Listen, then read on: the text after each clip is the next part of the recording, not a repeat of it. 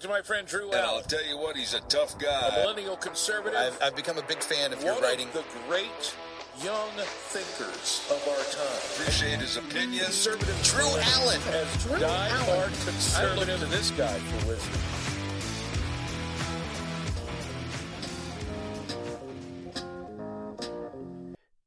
You know, one of the things that just really astonishes me, and I, I, I cannot personally, as Drew Allen, the millennial minister of truth here, I really can't wrap my head around it. I can't, I can't intrinsically understand the mentality or attitude because I'm just not wired that way. And and that is people in America who just cling to failure, cling to failure. A- And what I'm talking about is all of the different failing programs of the federal government. Our Department of Education is an abject failure. Social Security is a failure. Uh, Medicare, these programs are insolvent. Um, you know, the, debt is unsustainable. These programs are destroying America. And and this isn't even the thing about what I'm saying is that it's not even an opinion. It's not even a political statement, really. It's just based on statistics, on facts. Social Security, I mean, not only is it pragmatically a stupid idea to begin with, the fact that, you know, the American citizen uh, can work their entire life and then the government has to take care of you uh, when you retire at the age of, you know, 65 with money that they forced you to give them to begin with. They're going to give it back to you. You know, you can't put in a bank account, you can't invest it yourself. You're so stupid. You can't be trusted with your own decisions in your life that, oh yeah, we need social security. And of course, the whole premise of that was was was founded on a lie as well. You know, this belief that you know, you're all going to have your your kind of private bank accounts, if you will, and and that's not the case. It just goes into the general fund. Um, sorry, a little technical thing here, and then we'll continue.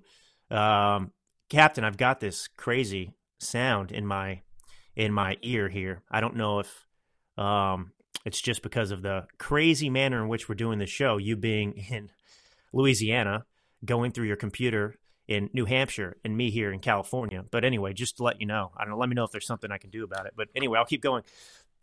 But but my point is, you know, if if the U.S. is a sinking ship, and it really is, all these programs. I mean, look look at the Department of Education.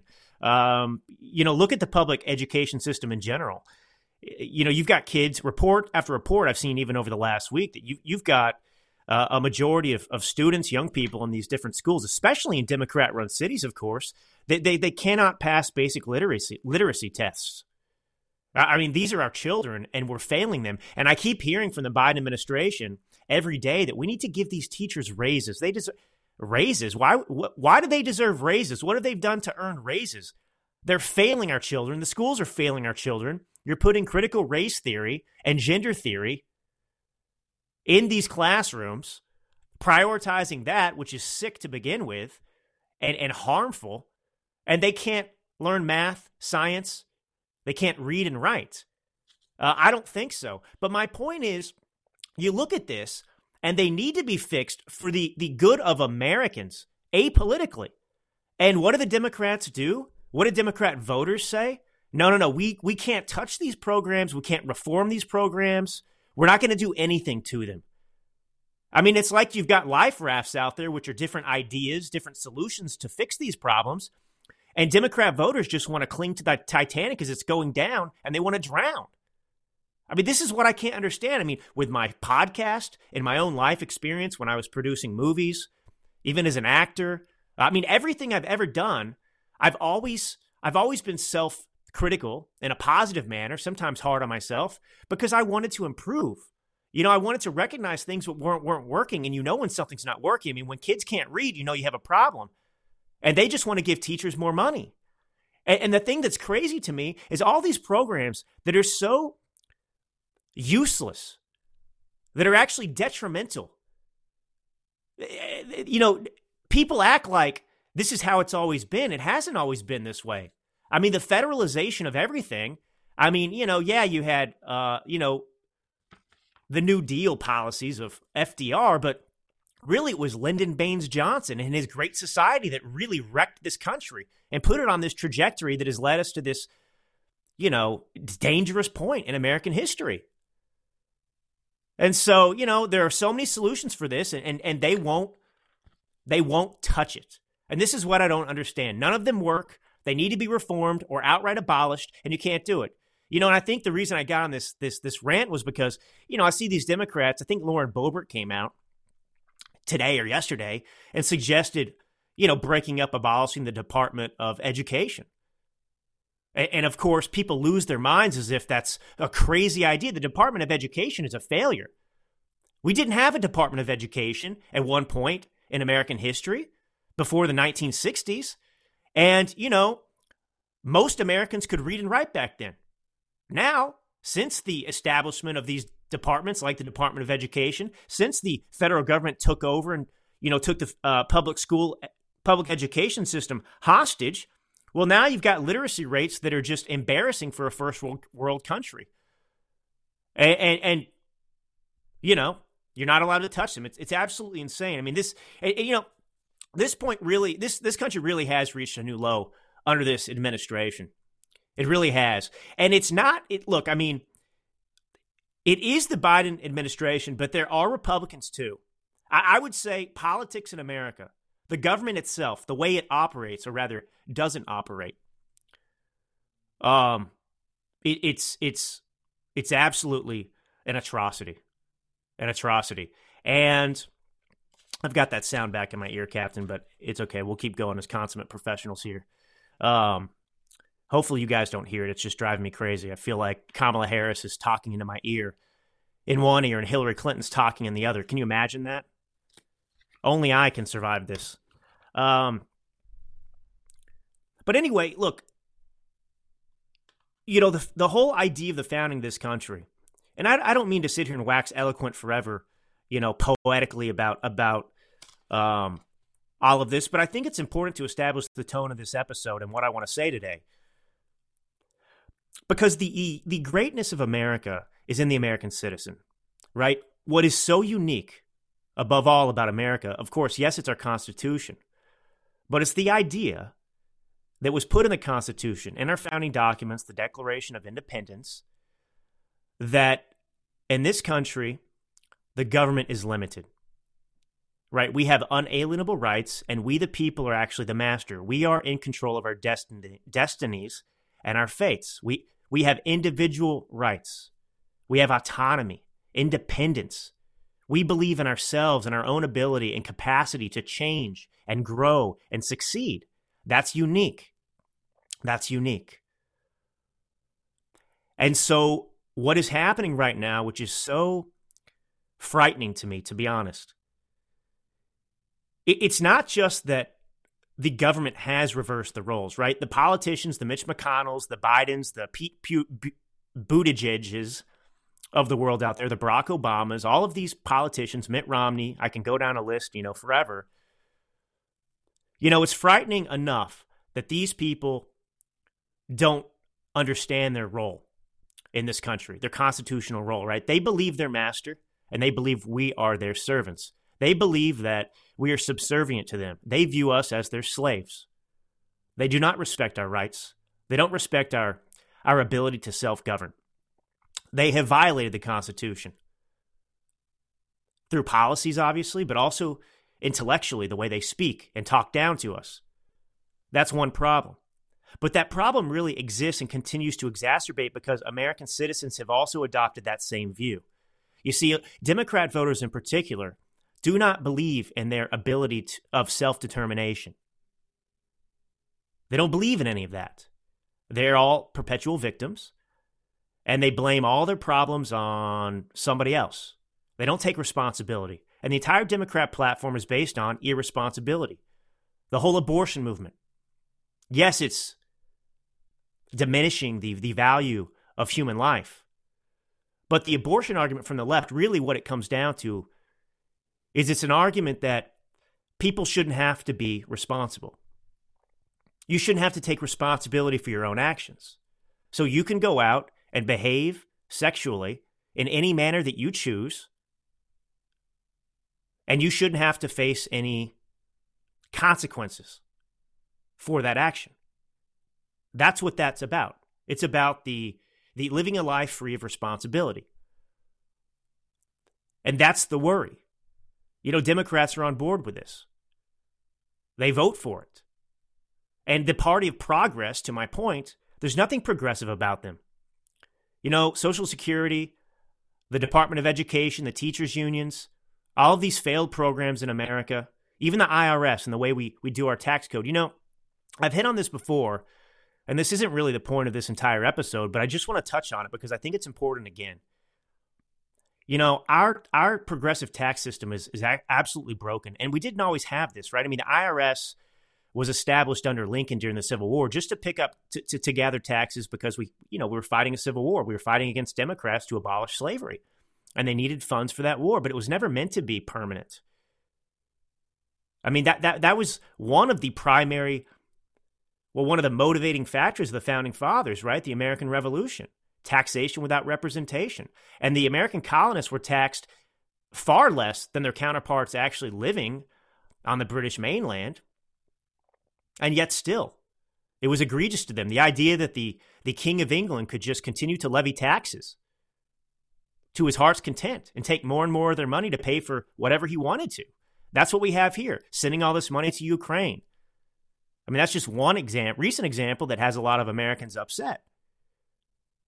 But, you know, it's just that's the other view, right? I mean, we exist to to to give our money to the government. I mean, we spend most of our working lives earning money for the federal government. We're all essentially federal employees, government employees. We might not have those cushy government jobs, but we are working for the government when they take half of our paycheck. And so, you know, the the the Republicans have pr- proposed replacing the IRS, replacing the current tax system with a a um, a national sales tax that's 30%. And the Democrats, I mean, they're lying about it. They're suggesting that Republicans are really what they're asking for is to raise your taxes by 30%, but they're lying. They're lying. They want to replace the current tax system. And I gave this example a couple episodes ago, but if you work in the city of Los Angeles, just as an example, and there are other, you know, high tax areas of the country that are the same way, but if you make $100,000 a year in Los Angeles, well, you pay $30,000 in taxes off the bat. So your take home is only 70,000 and then you go and pay taxes on gas. You pay taxes on bread. You pay taxes at the grocery store. When you buy a car, there are taxes everywhere. Everything is taxed in addition to the taxes you've already paid. And so the Republicans are saying, hey, you know what? Let's get rid of that. Let's really have a fair tax here. And you only get taxed on what you purchase, on what you spend. It would expand the tax base, and it's very fair. And it puts more money in people's pockets. And they can they're free to actually put that money back into the economy as they see. So instead of the the federal government just ripping money out of the economy that could be spent, right? Because remember, the government doesn't create anything. It can only take away wealth. It can only slow economic growth in terms of taxation. It is our spending. It is our job creation in the private sector. Well, that's the money that pays for for all of these programs and things that the government is forcing on us. So, you know, you need a robust private sector. You need wealth creation in the private sector to grow the economy and lift people out of poverty. But the federal government, the Democrats, don't see it that way because they don't want you to have more of that money because they don't believe it belongs to you to begin with. But if you only had a sales tax, well, it would spur economic growth. You'd have $30,000 if you made $100,000 in your paycheck to spend as you saw fit, and the government would then get those taxes. So, you know, these are the ideas that are out there and you don't have to to love that particular solution. I believe that it is a good solution, but we won't try it. I mean, in the past in this country, you know, we didn't have the Department of Education. Like all everything's gotten worse since these programs have been instituted. That's the point. The poverty rate has remained unchanged since the war on poverty began under Lyndon Baines Johnson. The creation of these welfare programs, of Social Security, uh, you know, previously, and so on and so forth.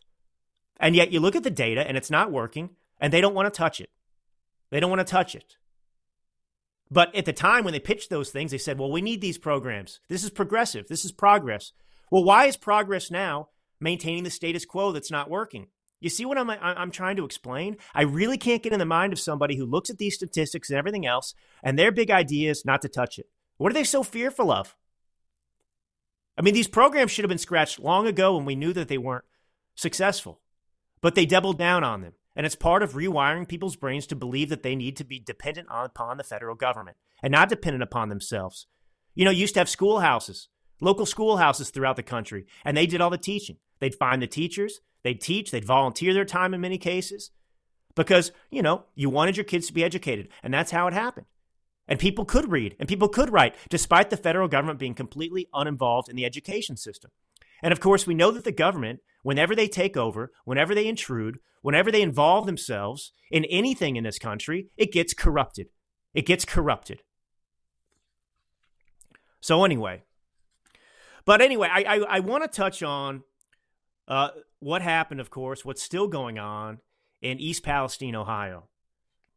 Um, it, it's absolutely disgraceful. And honestly, it makes me sick to my stomach as an American citizen. Uh, the, the, the, the, what we've learned from this is that our politicians, including especially the Biden administration, um, they are vile, self serving sociopaths. And they view American suffering in this country as an inconvenience to the politicians. Because these politicians don't really want to solve any problems. They don't care about the American people. They've made that very, very clear. They care nothing about us. If you're an illegal alien coming from another country, invading our border, well, they care about you. They need to ensure that you're comfortable, ensure that you get an iPhone, ensure that you get the health care that you need if you're not even American, an American citizen. If you violate the laws of this country and invade, invade America through the southern border, well, you have rights. We're going to take care of you. That's our promise to foreigners. If you're Ukraine and you're a Ukrainian and you're Zelensky, well, you come first. You come first. Now, there's plenty of blame to go around in this horrific uh, ecological ecological tragedy that has happened and is continuing to unfold in East Palestine, Ohio. And of course, the government has shown that they don't really care. They don't really care. And, and I'm really not taking a partisan political point of view on this. Um, I am no fan of both governors of Pennsylvania or Ohio. I don't particularly like Governor DeWine. In fact, I really detest him. He's a Republican, a RINO, actually.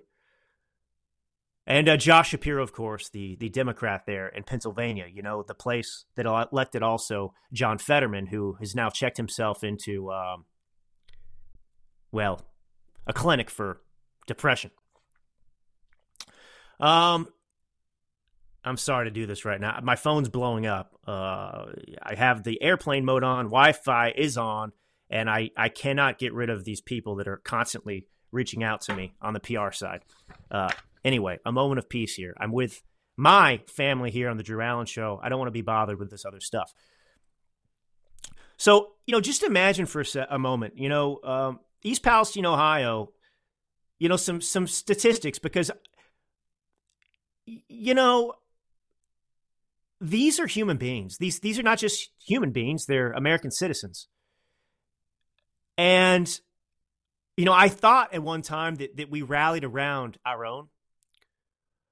That that we we even in this divisive time that we live in, and it's it's been divisive for a long time, but in, in tragedies, none of that matters.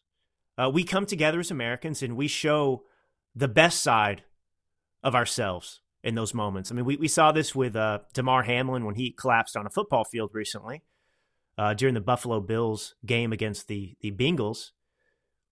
And um, Americans prayed and Americans rallied. And Barack, I mean, uh, well, maybe Barack Obama too, but you know, President Biden and many of these politicians that are MIA now, well, they were quick to come out and wish him their best and and offer, you know, uh, their prayers up for him. But somehow, when a train derails in East East Palestine, Ohio, and Governor DeWine, by the way, the they have they have acknowledged, taken responsibility for giving the decision. This is uh, Shapiro in Pennsylvania and DeWine in Ohio. They have announced, admitted that the two of them together jointly uh, gave Norfolk Southern, the rail line, permission to do that controlled burn, which it seems it turns out to be a horrific idea, a horrific idea in retrospect, an absolute disaster that put all of these carcinogenic chemicals, phosgene, and all these things into the air.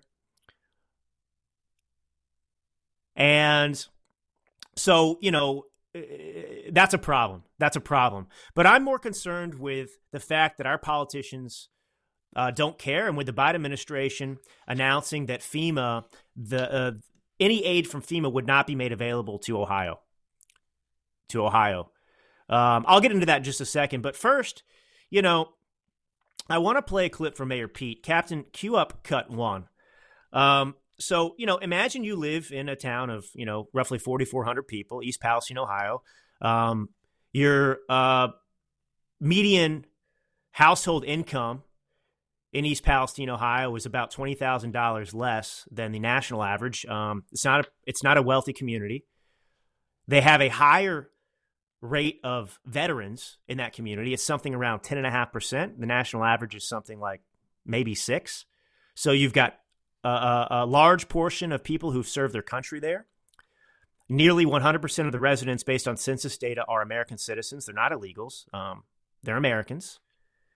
And, um, you know, you're losing sleep over the fact that what you perceive with your own eyes and your own experience tells you that uh, it's a dangerous situation.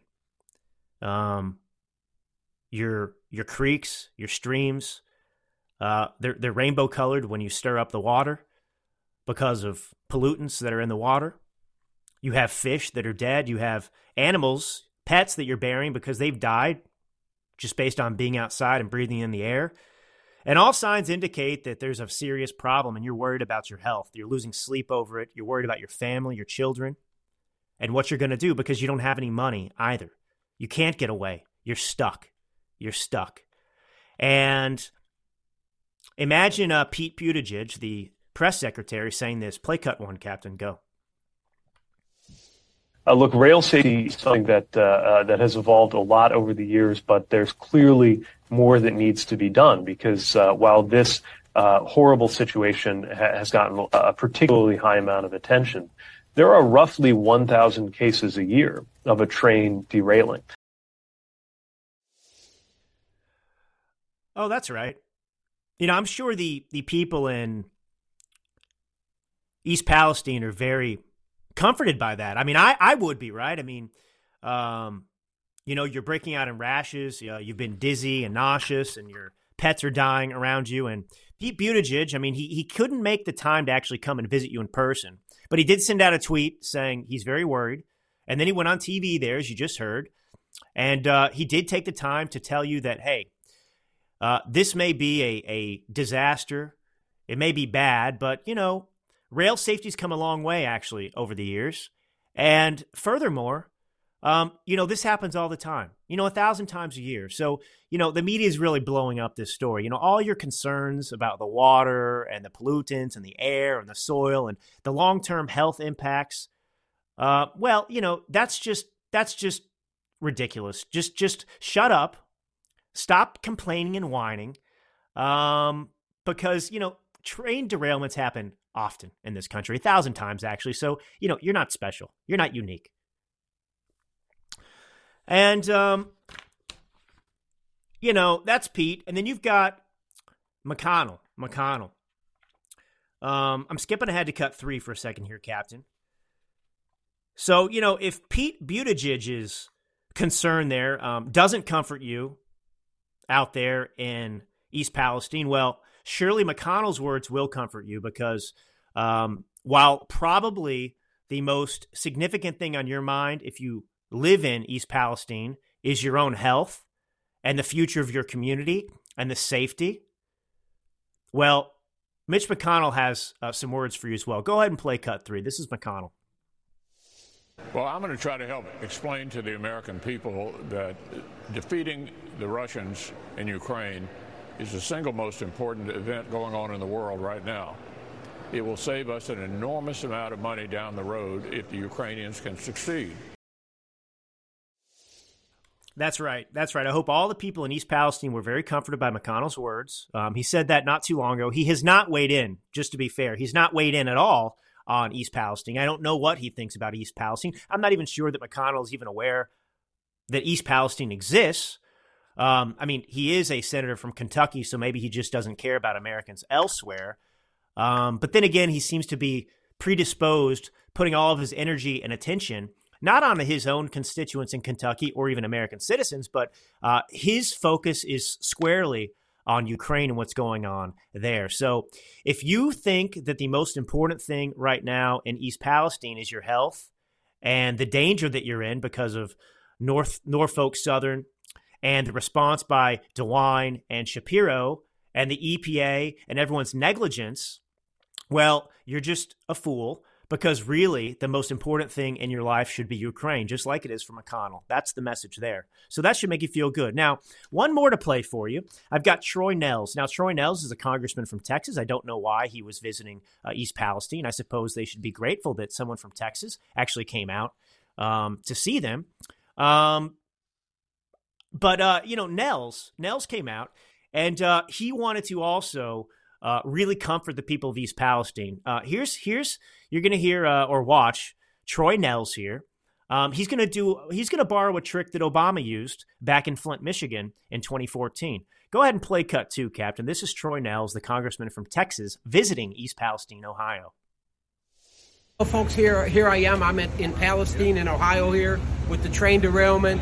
Had great meetings with Norfolk Southern. Had an opportunity to speak with the mayor, EPA officials, we talked about the, the issues that the people, that the 4,800 residents are faced with here in East Palestine as it relates to water and or air quality. The air quality is fine right now, and the water, the drinking water within this municipality is safe to drink.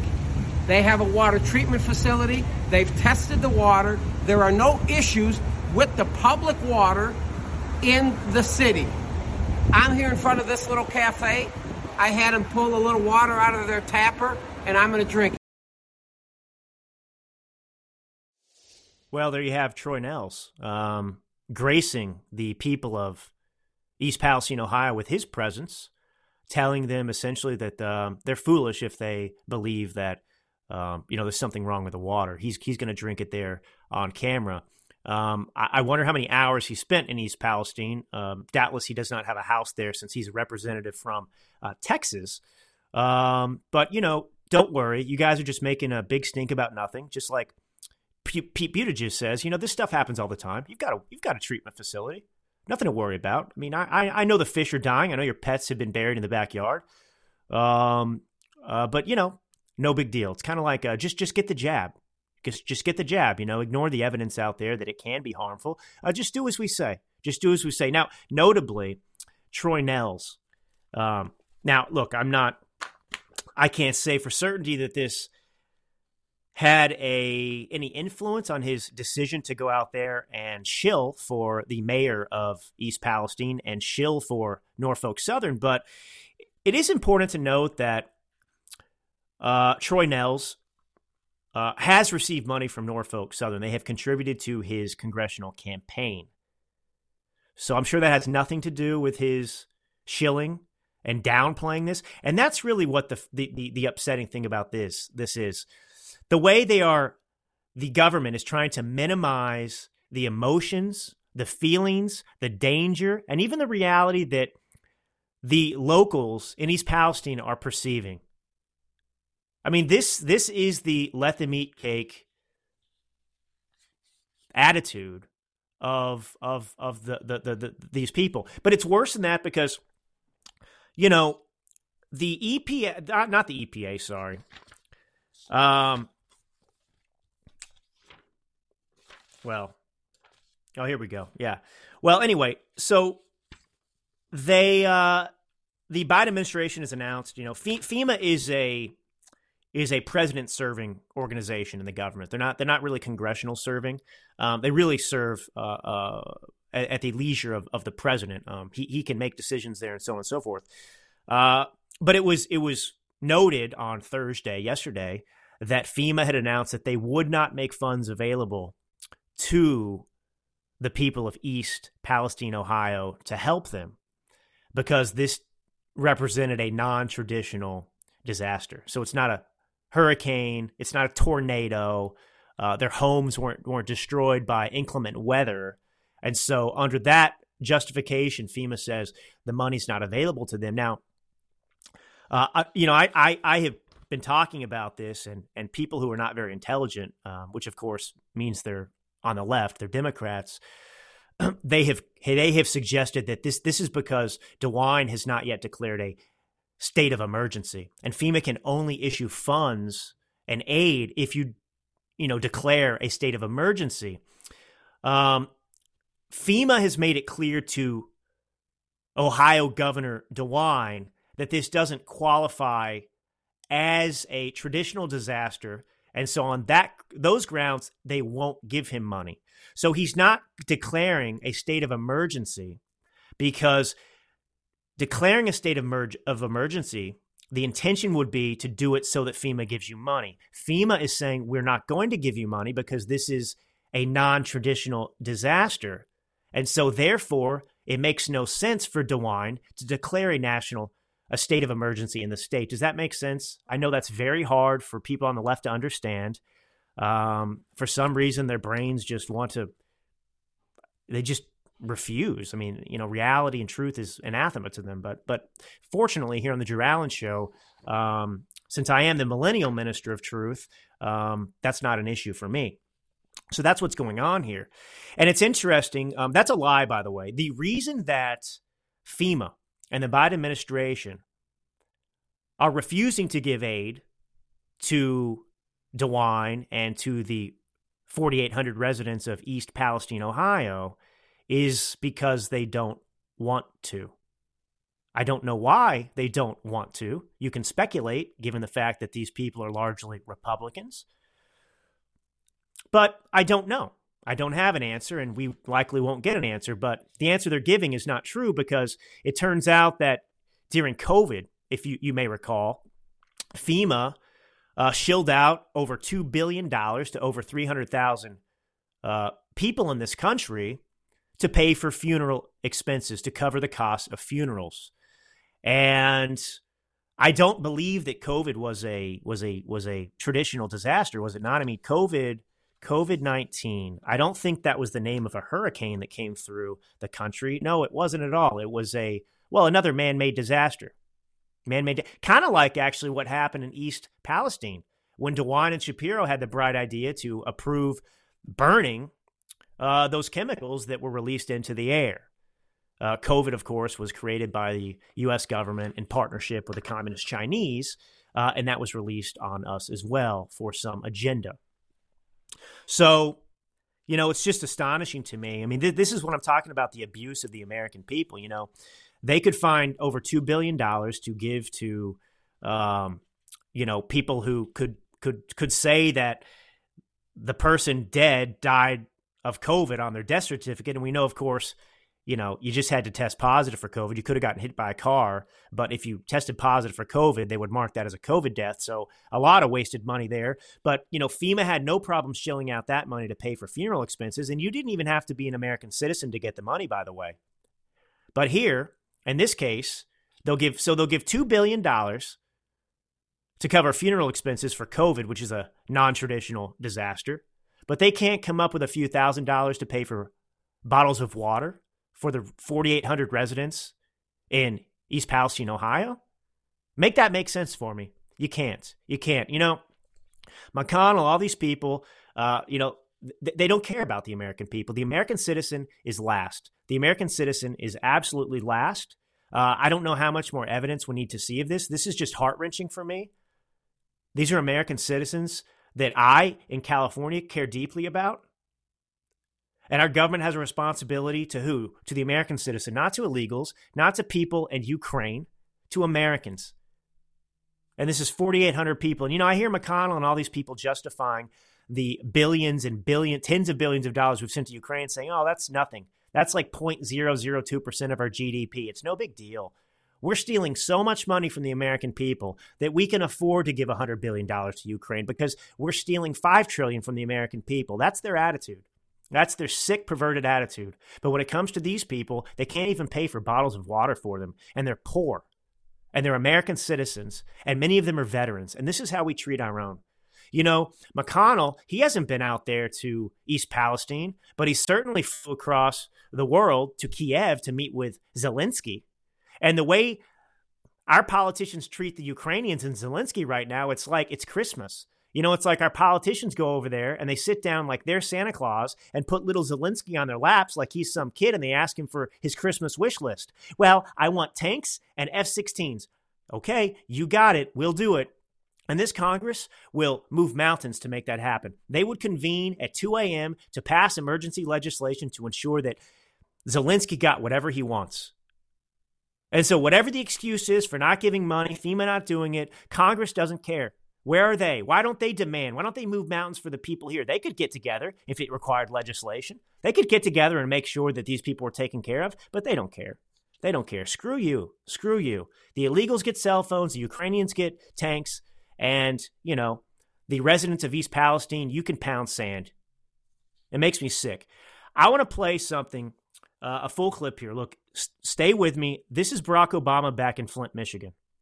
Um, you know, they had lead in their water, and there was a big problem there. People were getting sick, people were dying. And so Obama, much like Troy Nehls, well, he went to Flint, Michigan. And I want you to hear this whole clip. It's going to be Barack Obama speaking to an audience of mostly black individuals. And you're going to hear some interviews afterwards about how the locals felt about his appearance and what he did there. He he this is why I called the Nehls water trick the Obama water trick because before Nehls did it, Obama did it. Go ahead and play cut four, Captain. Go.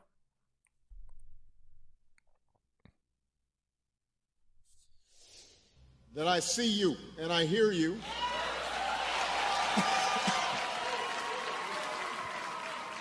we invest. Uh, can can I get some water? Come on up here. I want a glass of water. Get a bottle. Bottle water. I want a glass of water. Everybody settle down. This is a feisty crowd. Thank you. I really did need a glass of water. This is not a stunt. What? He, he wet his lips. He did not drink it. He didn't sip it. He wet his lips. There was an audible gasp in the audience. People were just like absolutely dejected. Why would you do that? I, I am sure that somewhere when I was two years old, I was taking a chip of paint, tasting it, and I got some lead. Yeah, that's like talking about like, well, I didn't wear a seatbelt and I'm fine. It's like, but there were tons of people that died. Backstage, the president, sitting at the table with the criminal governor, decided to perform his stunt all over again. You know, generally I have not been doing stunts here, but you know. That's not what I expected. That's what Snyder did.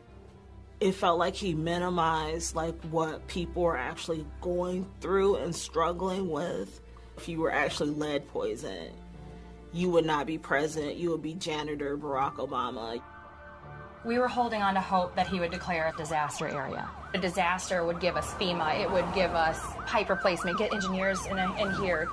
Then we could get Medicare for all the residents of Flint. As soon as he took a drink of the water and said everything's fine, that was that was that. And look at it, years later, it's still poison. When he came here, it was my president, but when he left, he was not my president. Well, there you have some context. I mean, you hear their concerns, you hear the the just dejection in their voices.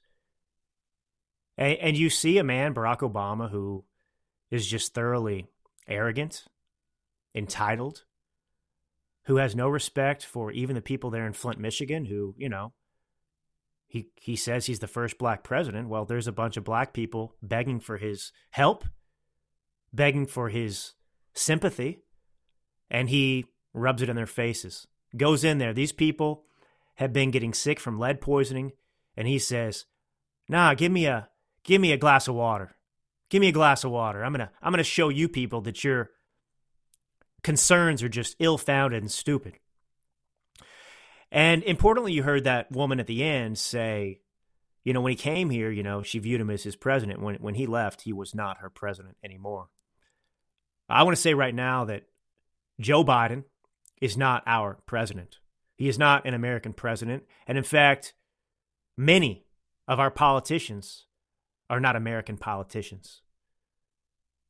They are politicians representing the interests of certainly themselves, but people in Ukraine, of illegal immigrants, but not American citizens. Americans are last, zeros on their list, and these people deserve no respect from any of us. Do not be tricked into thinking that you owe them anything. You know, people got upset that Republicans booed Joe Biden at the State of the Union address.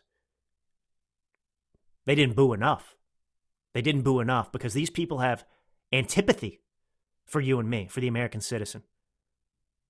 And like I said, they view our concerns, our pain, our suffering as an inconvenience. How dare you raise your voice at me? How dare you be upset? You're lucky to have me as your president. You're lucky to have me, Pete Buttigieg, as your transportation secretary. Yes, yes, yes. Don't hold me accountable. Just shut up. Shut up and accept your fate.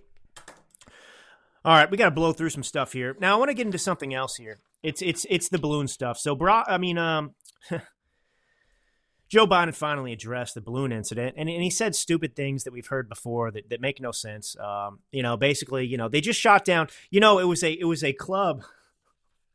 I'm sure you heard this, Captain. Um, one of the balloons shot down over Alaska. Well, apparently, um, it's believed now, suspected that it was a, a balloon that belonged to an amateur ballooning club, right? It was a hobby club. And these balloons cost $12, a maximum of something like $280. So we fired a $400,000 missile at a balloon. And these balloons look like party balloons, by the way. And they just put kind of a, um, some kind of radio um, on the bottom of them to track their movements. But it's, it's a party balloon. So we, we sent a Sidewinder missile to destroy a balloon that you would have at your kid's birthday party. How about that? I feel safe. I feel very safe, don't you? But anyway, he went out there and said that, you know, they had to shoot these things down because, you know, they were getting close to surveilling, you know, secret sites and things like that, which makes no sense because he just allowed this supposed Chinese balloon to do the same. Now, look, I had a theory out there, and um, whether it's true or not is of little importance to the, the, the major point I want to make here. Um, people don't realize this. Um, you know, we're talking about the Chinese spy balloon that was, you know, surveilling our, uh, you know, military and nuclear sites in Montana, and uh, of course that's concerning. We should all be alarmed. Um, and the question, of course, was why didn't you shoot it down? And, and the, the, answer they gave was never, uh, never true. Uh, it, it never, you know, met the litmus test of, of truth. I mean, um, they, they, could have shot it down, and they decided not to for whatever reason. What the reason they didn't shoot it down, they've not told us. Um, that's what we don't know. Um, and and one of the questions I raised was, what if this wasn't a Chinese spy balloon? What if it was actually a U.S. spy balloon? Now, before many of you say, "Oh, Drew, that sounds crazy" and everything else, let me let me explain why I'm suggesting that. Uh, because the justification given by this administration, you know, uh, they, they well they say now that they were tracking the balloon all the way from an island in China and they followed it for you know seven days over the United States and then shot it down when it finished its mission. That, that that's odd to me. Why wouldn't you shoot it down? Why would you shoot it down? That's the question. Why didn't you shoot down the balloon? We don't know. We don't know. Um, yes, it's possible because the you know Xi you know told them not to, and they, they didn't want to upset China, but they ended up shooting it down. So it just something's not making sense here to me. So one of the just theories I'm posing to get people thinking is what if they didn't shoot it down because it was part of a U.S. spy program?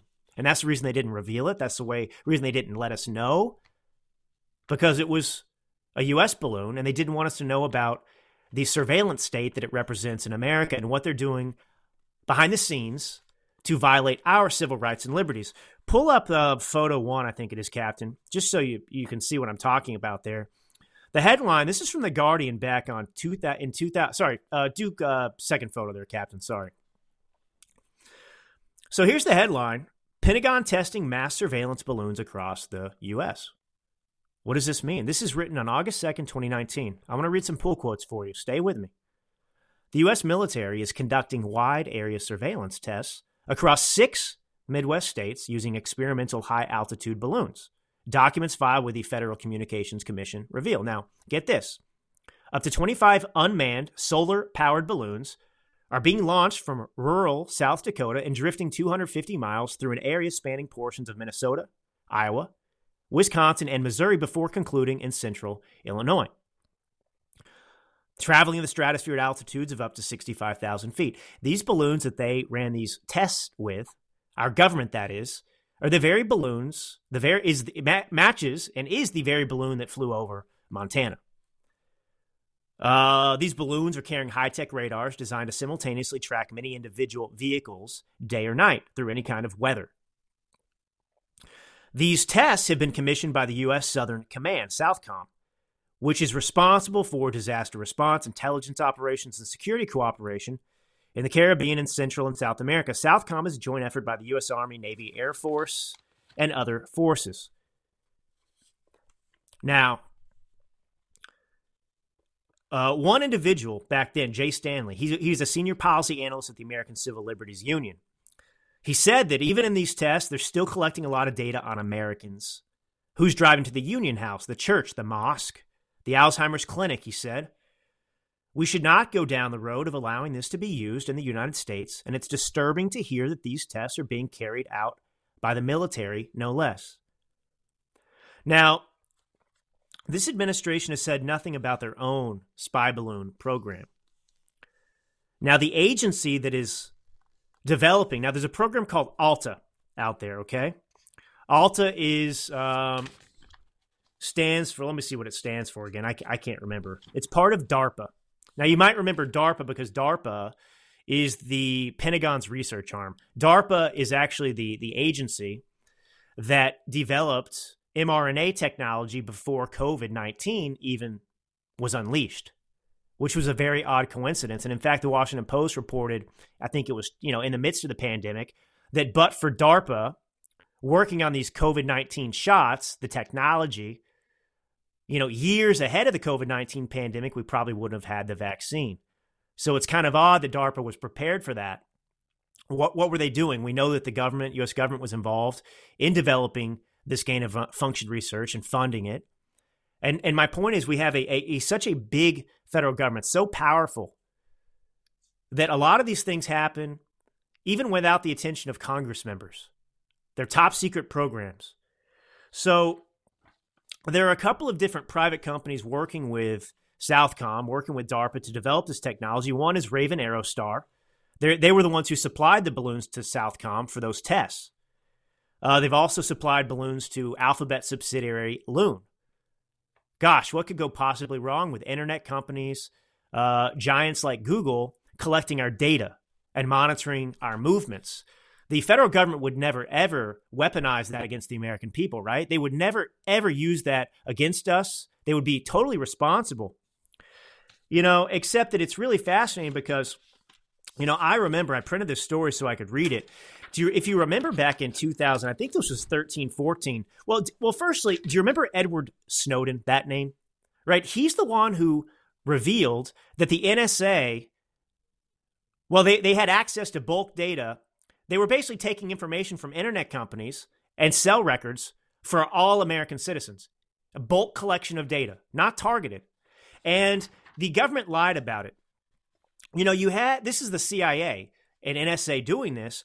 And, you know, in 2013, um, Senator Ron Wyden of Oregon, um, well, he asked then Director of National Intelligence James Clapper if the NSA collected any data, any type of data at all on millions or hundreds of millions of Americans. And Clapper said no.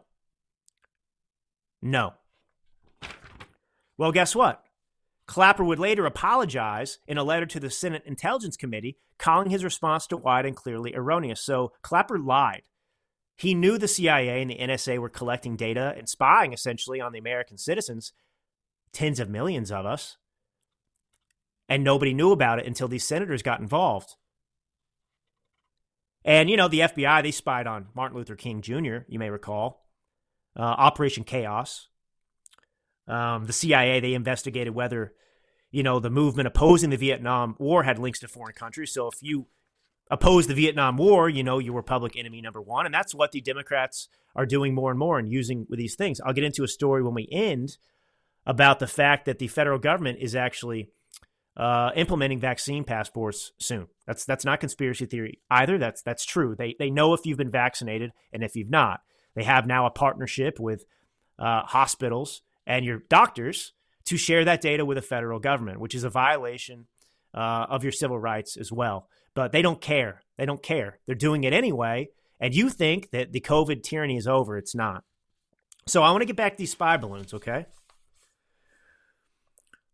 Um, so here's the description of Southcom's balloons that they used to surveil six Midwestern states in 2019 on 25 different missions. The FCC documents show that Southcom's balloons are carrying small satellite like vehicles, housing sophisticated sensors and communication gear. Uh, one of those sensors is a synthetic aperture radar intended to detect every car or boat in motion on a 25 mile swath beneath the balloon. Uh, these are fitted with technology, something called Gorgon Stare. Um, this is this is provided by a company, research company called Sierra Nevada, which has a cozy relationship with DARPA. Um, Gorgon Stare, you know, basically, you know, just to read you from this article from The Guardian, the wide area surveillance system comprises nine cameras capable of recording panoramic images across an entire city simultaneously. This is a massive massive surveillance operation, and our government has been developing it. So the idea that they have these balloons, they've been working on developing this technology, and this administration is acting dumb, right? They're trying to study this balloon that they blew up off of the coast of, of the Carolinas. They don't seem to understand it. They're trying to figure out what it is. Well, we have these balloons. We have these balloons. And they're acting like the Chinese are sending these all the time, that it's normal. Well, what about the U.S. spy balloon program? That's what I want to know about. There's been no discussion about this. Um, so you know, there's a, like I said, there's a couple companies that are doing this. Um, you've got another one called Worldview. Uh, they're doing the same thing, and you know what's interesting about about Worldview. You know, back when this article was published, they reached out to some of these these companies, these these executives, and they said, you know, like Ryan Hartman, the, the CEO of, of, of Worldview, who's one of the developers of these balloons and these technologies, surveillance balloons. Well, he he he said that the he had completed a dozen surveillance test missions for a customer, but he wouldn't name the customer. And he said it was capturing data, but he wouldn't specify what that data was specifically. So, you know, the Southcom surveillance test, this is so alarming are probably just the tip of the iceberg. Scott Wickersham, the vice president of Raven Aerostar, told The Guardian that it has also been working with Sierra Nevada and the Pentagon's research arm DARPA on a highly sophisticated and challenging development around the stratosphere. These are the balloons we're talking about. This refers to the agency's Adaptable Lighter Than Air ALTA program, an ongoing effort to perfect stratospheric balloon navigation, which has included multiple launches across the country. So these balloons are flying across the country but it's our own government who is sending them up. And once again, it's very troublesome to me that DARPA is involved in this. DARPA, who has a very bizarre history predicting and developing the COVID 19 vaccines. And now you have DARPA that is surveilling American citizens, and we don't know anything about this program except for this article in 2019. And so, my question is I'm just asking the question. A journalist should ask this Is it possible that the balloon they shot down that flew over Montana was not a Chinese spy balloon? Is it possible that it was a U.S. spy balloon since we have a fleet of them here and that they've been used in the past? Is it possible that the reason this administration didn't take action is because it was one of our own balloons, because it was part of our own spy program, DARPA, and that's why they didn't want to take it out? And they didn't want the pieces falling anywhere near civilization. They wanted to cordon off the area off of the coast of Carolina and have the Navy go in there and pick up all the pieces. And look, even if this was from China, it doesn't change the fact that I want to know what our own government's doing with these spy balloons themselves. Now that we know that they've been conducting surveillance operations on the American people, capturing entire movement of cities in real time. So remember this. Remember this story. And now let's go to another story about the expanding surveillance state. The fact that the government wants to control us. They want to punish us. They want to make sure they can find us. All right, here's a story from Epoch Times. The U.S. government has secretly been tracking those who didn't get the COVID jab or are only partially jabbed through a previously unknown surveillance program designed by the U.S. National Center for Health Statistics, a division of the Centers for Disease Control and Prevention. Now, who believes it's constitutional for the CDC, which is a bunch of unelected bureaucrats at yet another agency in the federal government, to establish a surveillance program that is letting the government know your private health information about your vaccination status. Does that sound like something that happens in a free society in which we, the people, are master and those in government are our servant? It does not. It does not. Now, the program was implemented on April 1st, 2022, and adopted by most medical clinics and hospitals starting January 2023. And the way this works is your health professional asks you, Are you vaccinated against COVID 19? And you say yes or no. They're going to note that in a, computer system. You're not going to know any of this. And that information, they're going to put in certain codes, and they're even going to put in codes. They're going to ask you why you weren't vaccinated. They're going to ask you why. And they're going to put that information in there and share that with the federal government. So, Joe Biden, his administration, the CDC, just like the CIA, just like the FBI, just like all these these these bureaucratic creations that are used against the American people, well now we have the CDC doing the same. Collecting your health information and sharing it with the government unbeknownst to you. A secret surveillance operation. Do you see why I asked the question about the spy balloon now? It is not conspiracy theory. We know this is happening now. Now, I want to go on with this.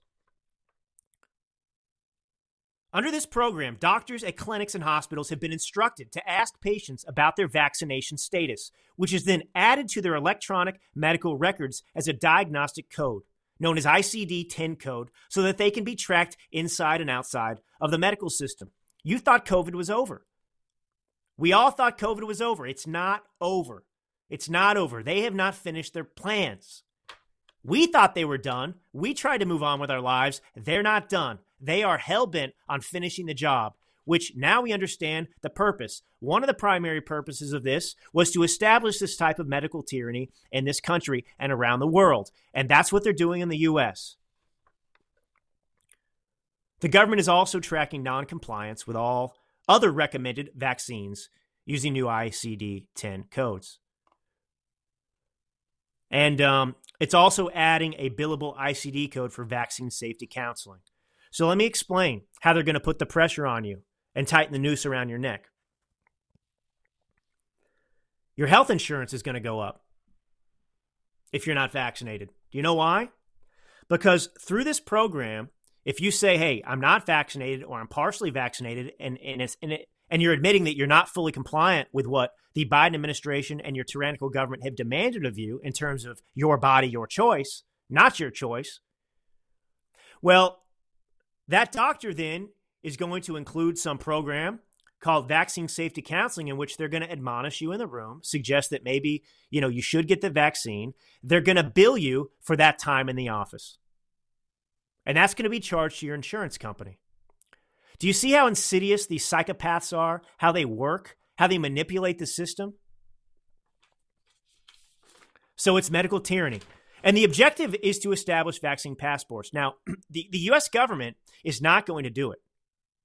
They're going to do it through back channels. They're going to require private companies, airlines, rental cars to require this proof so that you will be denied service. So the segregation, the discrimination has not ended. This is just going to pop up at a time to be determined when when they're when they're ready and we're all going to be shocked.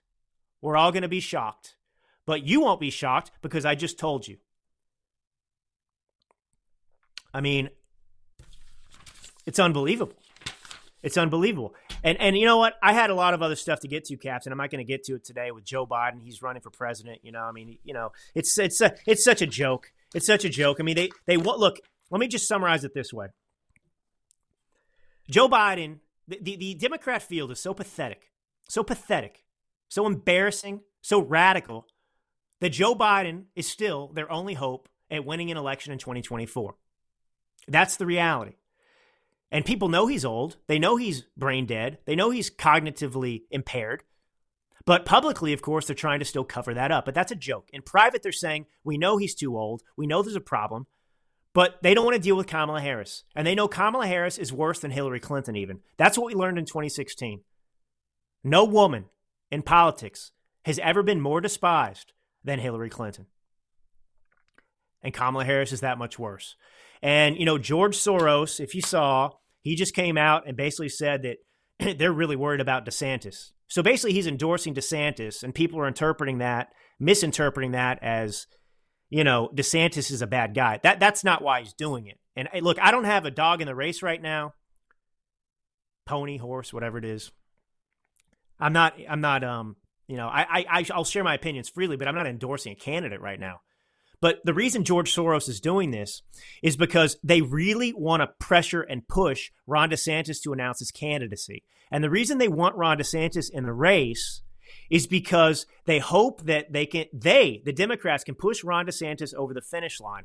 They want Ron DeSantis to be the uh, Republican candidate, not because they believe he's a formidable force, they're hoping that it will force Trump to run as a third party candidate. And then they will, you know, basically eh, be unchallenged in 2024. They'll win very easily. That That's what's going on, just so you understand the ins and outs of this. The, the, the media is so dishonest, even on our side, about how they interpret this because they just want to shock you with a headline. You know, like the, the pro Trump people come out and say, oh, look, see, uh, Soros supports DeSantis. So that means he's in bed with Sor- that's not what that means okay? Okay it's not you know? I mean nikki haley I'll, I'll say this right now nikki haley sucks. Uh, the only people who like nikki haley live in south carolina uh, and she is a vapid uh, bush era uh, style of politician. No substance no substance um, just full of talking points. Not as bad as a democrat but not much better I want to finish with a story, Captain, and we might just go over by a couple minutes here because I'm fired up and I'm very upset about this. And I want to use this platform to bring attention to it. Not that it will make a difference at all, unfortunately. I, I have a, a very, very good friend here where I live. Um, and he jumped through hoops He's a firefighter in California. He jumped through hoops to get a job. He went through a grueling interview process. It lasted months and months. Um, he's really inconveniencing uh, himself to get this job in Oakland, California. Now, early on in the pandemic, uh, he was the only one in his uh, fire station, if you will, in the department who did not get vaccinated. The only one. He worked in a different department here uh, in the area, and he didn't get the vaccine. And that was tough for him. The pressure was on. He didn't do it. He didn't do it. And he was very proud. He stood his ground.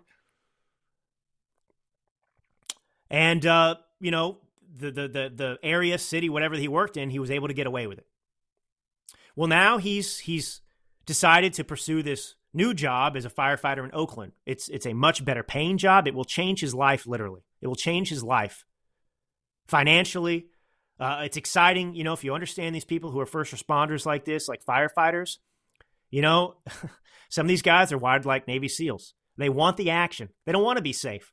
They want structure fires. They want to run into burning buildings and save people. That's how they're wired. And we're very lucky to have people like this out there. And my friend is one of them. Well, after going through this entire interview process um, and being offered the job, well, he's been told as of yesterday, I believe, or today, that he has to be vaccinated to get the job. And they've given him something like a week to get the jab. So my friend is faced with a decision. Um, and I, I don't know uh, the ins and outs. I don't know how much leeway there is. I don't think there is any because it's Oakland, California. And these people are communist pieces of garbage. And knowing everything that we know now about the vaccines, about, you know, the side effects, that they're not, that, that they can be dangerous for many people, they can cause myocarditis, there are harmful side effects. And this is a young, healthy person. Knowing now what we know about the vaccine efficacy, the fact that uh, in many studies, the vaccinated are actually more likely to come down with COVID, while natural immunity is a safer path, and he has had COVID in the past. Knowing all of this, Oakland Fire Department is still telling him get vaxxed or no job.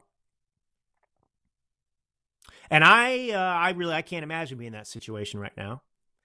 Um, and the reason they're doing this still, still, is because they want to destroy the human spirit. They want to destroy the human spirit, and that's what it's been about all along. I am not here to criticize anyone who has been vaccinated or not. That's a personal choice. But what I am saying is forcing vaccination like this from the government when there's no reason or rationale to do so is repugnant. It's disgusting. And we do not live in a free country. We live in a tyranny. And the message is resistance is futile. Your government is master now, and you are servant, and you will do what we say. And you're going to do what we say, even though you don't want to, even though everything inside you is screaming that this is wrong. We're going to make you do it because you're not going to have a job. We're going to make you do it because we're going to make the pain so hard for you. We're going to threaten your livelihood, your future, your career. So you're going to do this even though you've been fighting against it tooth and nail with every fiber of your being. And when you do it, you'll never be the same. And you know why you'll never be the same? Because we just sent you a message that you cannot win against us. You didn't want to get vaccinated, and we made you do it. There's nothing we can't make you do. So accept your new position. Wrap your brain around the new mentality in America. You got a new government. And we're master and you're servant. And you can shut up and don't even bother putting up a fight. Because in the end, we always win. Antithetical to the Constitution, antithetical to the founding. And I just want to share that because that's a human being. That's my friend. Imagine the sleepless nights that he and his family are going through because of this decision that is absolutely ridiculous that he's being forced to make. It's sick. It's absolutely sick. All right. Well, Captain, thanks for making this happen. Captain is in New Orleans in a hotel room, as I said. Um, but that's how devoted we are to getting the message out.